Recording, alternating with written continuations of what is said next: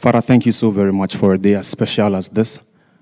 We give you glory for everything that you continue to do and for all that you have done in our lives.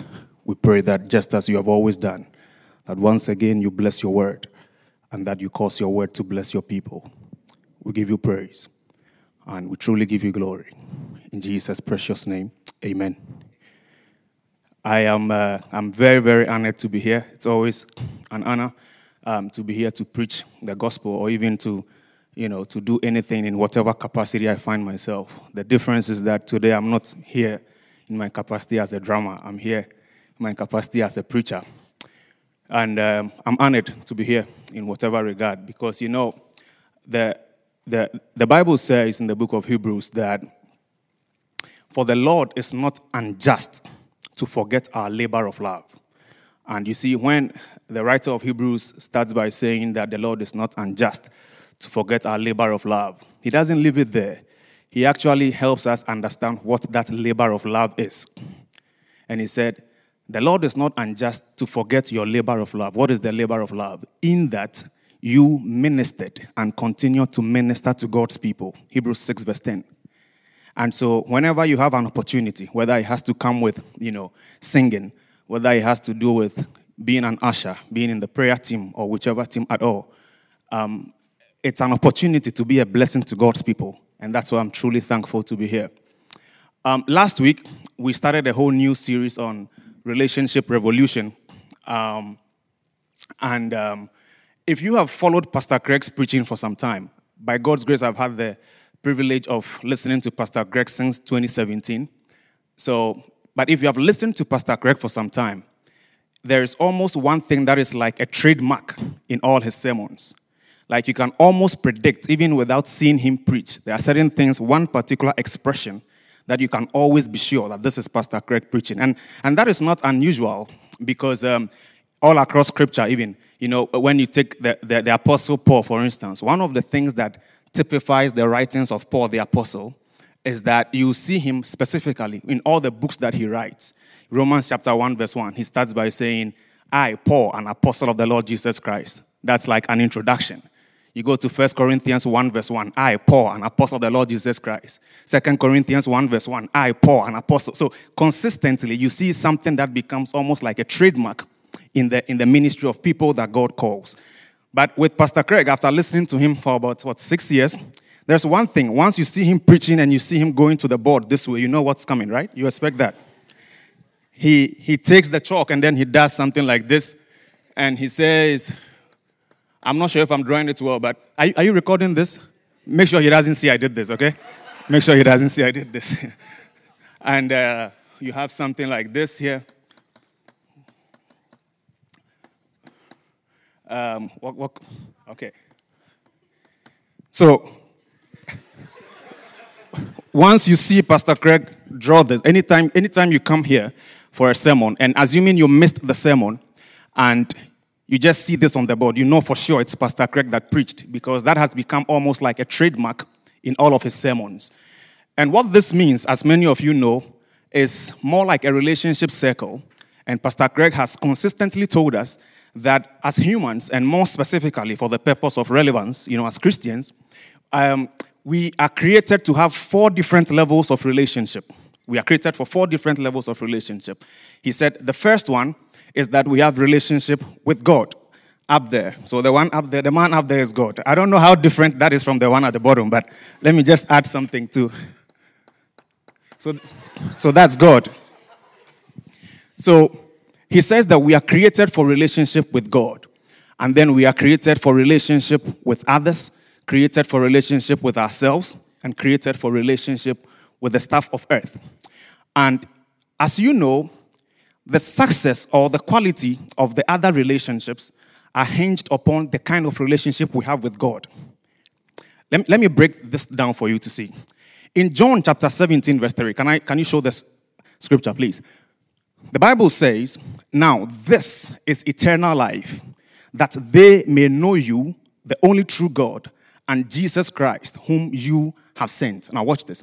When it says that we are created for relationship with God, The word knowing in this scripture there means that to have a deep, intimate relationship with God.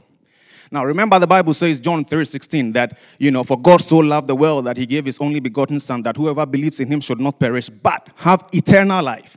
Now, here, the Bible is explaining to us what eternal life is. He says, okay, now, this is what we actually call eternal life. Eternal life is that they may know you, which is the one and only true God, and Jesus Christ, whom you have sent. So that is, a scripture that backs the fact that our relationship with God is an indispensable part in this Christian journey.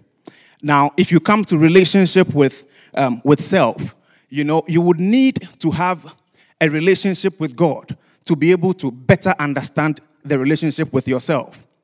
This is why the psalmist was speaking, Psalm 139.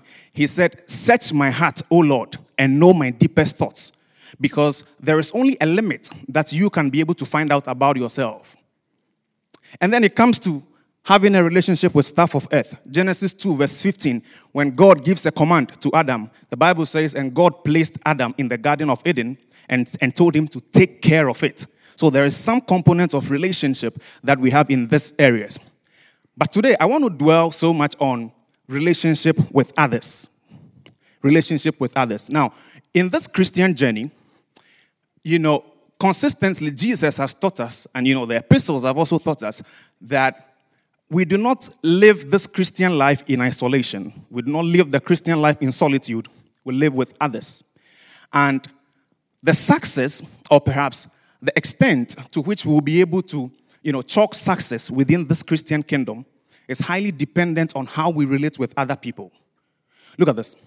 Jesus was teaching. One day the disciples came to him and they said, "Master, we want to ask you something. We want you to teach us how to pray, because we've seen that John has taught his disciples how to pray." And Jesus teaching them, he said, when you pray, listen to this. We just prayed that prayer. He said, when you pray, pray saying, "Our Father." Now, I want you to place emphasis on the word "our." Jesus could have simply said, when you go praying, pray saying, "My Father." And that's an individualistic ideology. But Jesus said, when you go praying, pray saying, "Our Father," instilling a sense of belongingness, instilling a sense of community, instilling that sense of putting other people in mind. Watch this. Look at this. The Bible says that as Christians, we are given an instruction. It says, "Let your light so shine before others." I love the scriptures. Watch this. The Bible says, "Let your light so shine," not just before yourself, but before others, so that they will see that light and give glory to your Father in heaven.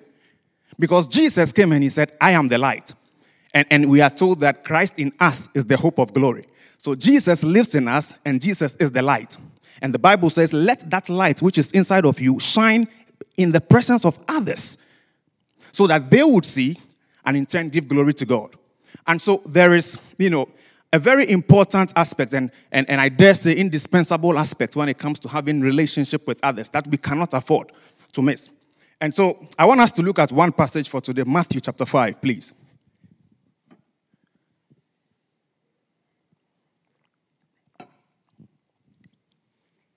Matthew chapter 5 from verse 33. The Bible, this is Jesus speaking. The Bible says, again, you can follow on the screen here. This is Jesus speaking. He said, again, "You have heard that it was said to the people long ago, 'Do not break your oath, but fulfill to the Lord the vows you have made.' But I tell you, do not swear an oath at all, either by heaven, for it is God's throne." Let's go ahead, Mary. "Or by the earth, for it is his footstool, or by Jerusalem, for it is the city of the great king. And do not swear by your head, for you cannot make even one hair white or black. All you need to say is simply yes or no. Anything beyond this comes from the evil one." Now, whenever you hear Jesus preaching or Jesus speaking in the scriptures, I want you to take your time, take a deep breath, and try to, for the lack of a better word, digest the words that Jesus is speaking here. Now, the Bible says, can you go back to the first screen again? The Bible says, Jesus speaking says that, look, you have heard something that was told you in the past. Right before Jesus said this, right before Jesus went to this passage, he had told them that you have heard something said in the past that you should not commit adultery. And these were the laws given to them by Moses in the Old Testament dispensation. He said to them, you have heard that, you must not commit adultery. And Jesus said, it's not just about not committing adultery. Jesus said, if you look lustfully at a woman, you have already committed the act of adultery. Jesus was trying to say, rather than focusing on just the action, we have to also pay attention to the motive that premeditated the action. So Jesus said, you have heard them tell you that if you commit, you must not commit adultery. Yes, that's okay. But what I'm also going to add is that you must not look lustfully at a woman, because if you look lustfully at a woman, then you have already committed that act of adultery. Now, because you see, it is out of the abundance of the heart that the mouth speaks. There are so many things that happens within the heart. Now, watch this. The Bible says in the book of Proverbs, it says that guard your heart. Listen to this. Guard your heart with all diligence. What is the reason? Because out of the heart springs all the issues of life. All the issues of life. So Jesus was going a top notch. He's going a step further to say, look, you have just been thinking about, let's not commit the act of adultery. But there is a component that is happening in your heart that has already committed the act. So having said this, he went to a different topic and he said to them, look, you have also heard that, when you make a vow, make sure that you fulfill the vow to the Lord. But I also want to say that don't even make an oath at all. Because you see, people of God, in our relationships with other people, one ingredient that you cannot take out at all out of our relationships with other people is the ingredient of trust. Now, this is the reason why when you see, when companies want to advertise or market something, they try to find people whom the society has already trusted in. Have you ever seen, a company trying to find somebody who is known as a social misfit, someone who is like, known for being an armed robber or whatever, and saying we want the person to advertise our product? No way. They always want to select people who have gained the trust of the general populace, and then they bring the people to come and advertise, because the assumption and the belief is that if this person has, can vouch, can put his integrity on the line to advertise about this product, then it is worth buying it. So trust is something that you cannot afford to take out of relationships. Now here, what was happening? Now, again, when you read the scriptures, it's important to look at the cultural, dynamic that was at play, so that helps us understand the context. Now, this was the time when people would in order for people to trust them, they would go a step further to add certain words. I swear by the heaven, this is what I mean.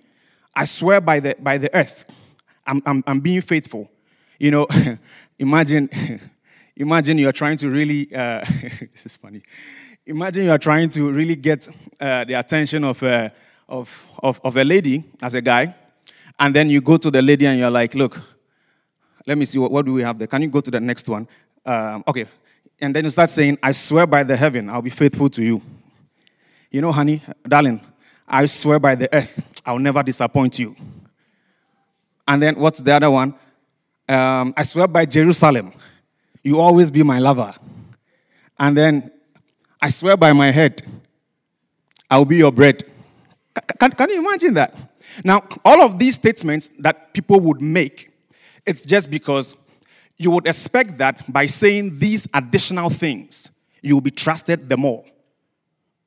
Now, the point Jesus is making here is that we should get to the point where, with or without saying these things, our attitudes should be enough to let people trust what we are saying, so we don't need to add these additional things.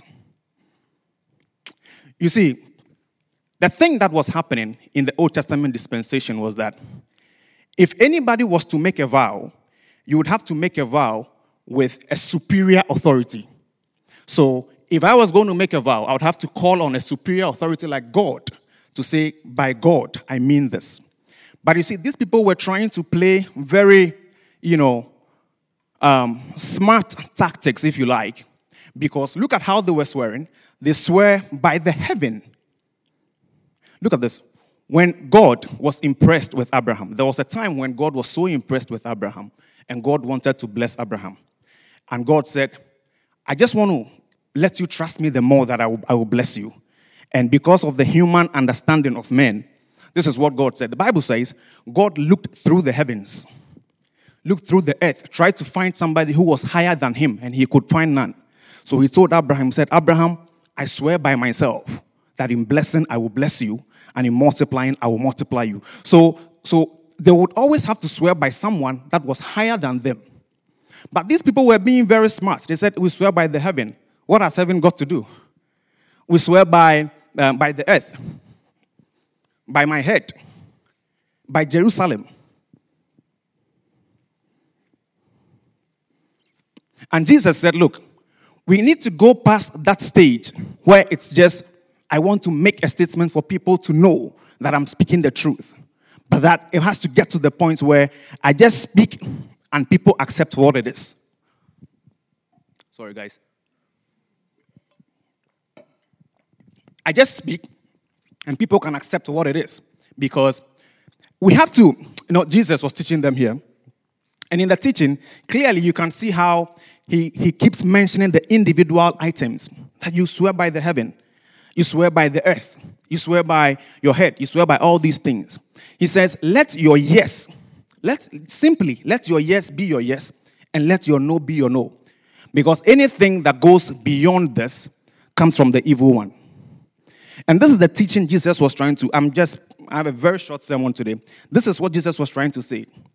Jesus is saying that, look, the quality of the fruit that you see, amongst other things, is highly dependent on the quality of the seed that you sow. Say that one more time. Jesus was teaching them, in essence, that the quality of the fruit, among other things, is highly dependent on the quality of the seed that is sown. Because, you see, everything you see them doing, swearing and doing all these things, is hinged upon something that has been brooded upon in their hearts. And Jesus is saying that I want you to be more conscious about what is inside of your heart. I want you to be more conscious about the seed that is inside of you, so much that it will not have to get to the point where you have to add additional things for people to believe what you are saying. Have you looked at the man Abraham? The Bible says in the book of Genesis, God himself speaking, he says, I know my servant Abraham, that he will command his children to walk after my path. He says, I know my servant Abraham. See, Abraham had gotten to the point where he had become so trusted by God. Okay? By God. So much that God could beat his chest and say, I know my servant Abraham. I know him. He will always lead his children after my path. Have you considered the man Job? God could dare the devil and say, look, go try that guy. I trust him so well. He has won my trust, and I believe in him. People of God, watch this. The whole rationale behind which we come here to preach and we come here to do these things that we do, it's not to show that we know the scriptures. When we get on the stage and, all the preachers that you see here, Pastor Craig Ellen and every other person, come in here to preach, the idea is not just to show that we know the scripture. The idea is to ensure that gradually we will all grow into the very image and likeness of Christ Jesus. And this is what Jesus has taught us today in the simplicity of the scriptures this morning, that we will get to the point where our yes will be our yes because we have chosen to sow seeds in our hearts that will yield fruit that people will trust, and we do not need to use any extra words to get the trust of other people. I pray that this will be your story. Please, let's pray. Let's pray together. Let's pray.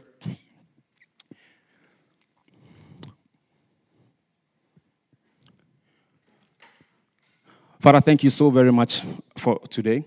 We are thankful for your word that has come. We ask that you bless your word once more that we have heard, and that your word will be fruitful in our lives. Help us that the seeds we sow inside of us will be seeds that are nurtured by your very own word, and seeds that will yield fruits to eventually bring glory to you and to you alone. We give you praise and we give you glory. In Jesus' precious name, amen.